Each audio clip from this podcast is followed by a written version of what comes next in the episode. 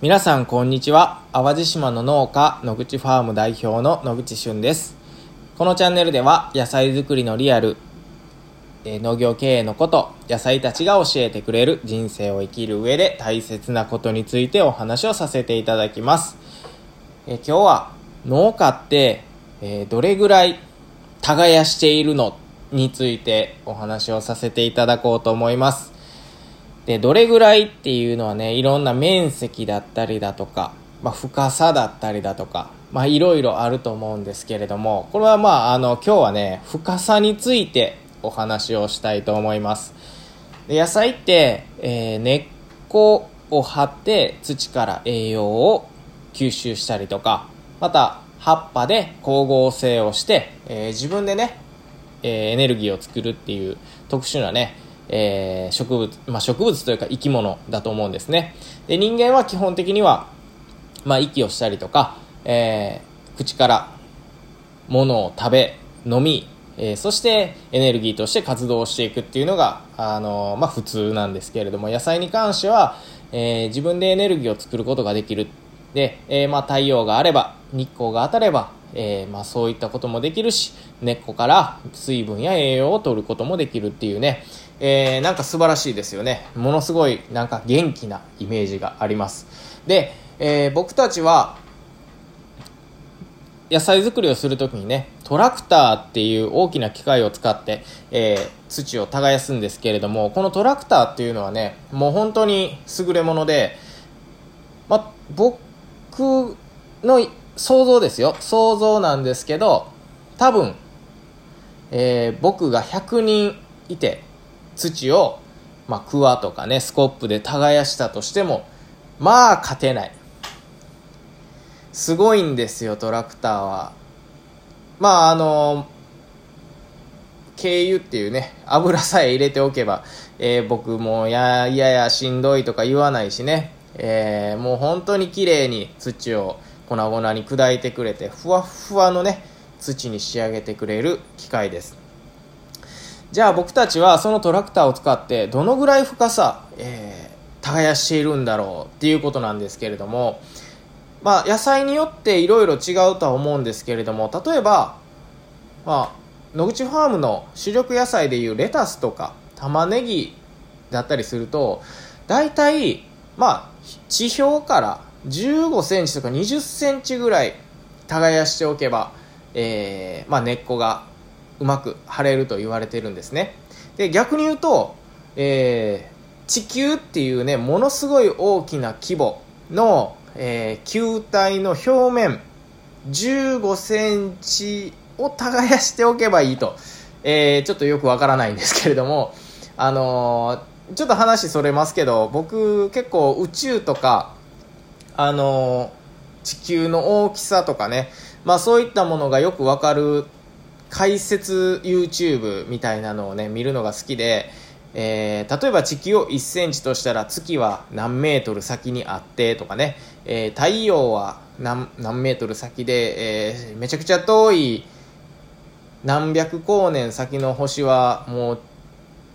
なんやろアメリカぐらいにあるとかね。ちょっとあの全然距離的には僕覚えてないですけどなんかこう宇宙の壮大さというか、えーでまたね地球の小ささというかね、えーそういったものを感じるっていうのはなんかすごい好きです。で、えーまあものすものすごい広いっていうともう本当になんかちっぽけな言葉になりますけど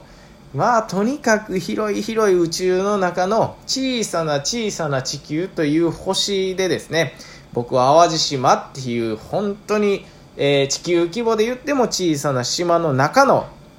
えー表面15センチを一生懸命耕していると。まあそういった状況なんですね、えーで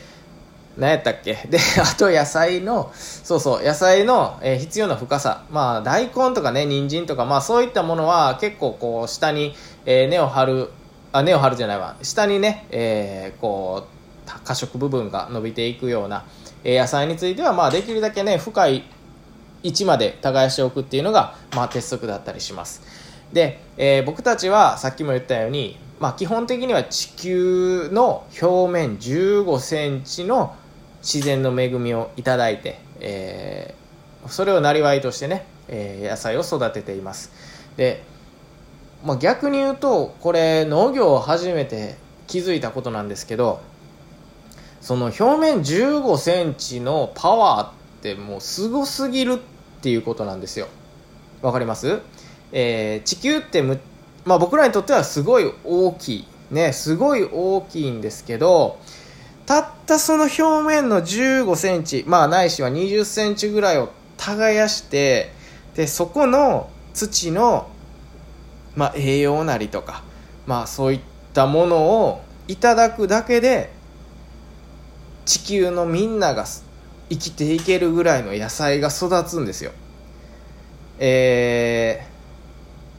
ー、なんて言ったら分かりやすいか分かんないですけどそういうことなんです。っていうことは地球が持ってるポテンシャルってやばくないですか？たった1 5センチでいいんですよ。僕たちが生きる上で必要な野菜を育てるっていうのはね。まあもちろん種類にもよるんですけど。まあなので、改めて農業を始めて、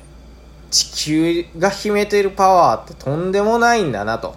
思いました。と、あと、その最初植物の話、えー、野菜って光合成するでっていう話にもつながるんですけど、この絶妙な位置に太陽があるっていうのはね、これもう別に野菜作りをもう飛び越えてしまって、もうラッキーでしかないと。ね、えー、今、日本で、えー、農業をしているので、日本のことしか僕はよくわからないんですけれども、えー、冬場、例えばレタスを育ててるんですけれども、この、凍らずギリギリいける太陽の距離とかね、夏場、僕たちはトウモロコシとか、まあ、お米を育てるんですけれども、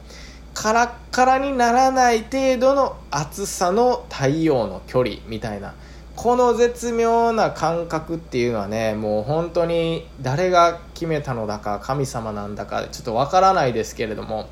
逆にこの絶妙な奇跡が重なってないと今僕がやっている、えー、職業っていうのは成り立たないんですよね。そう思うとまあ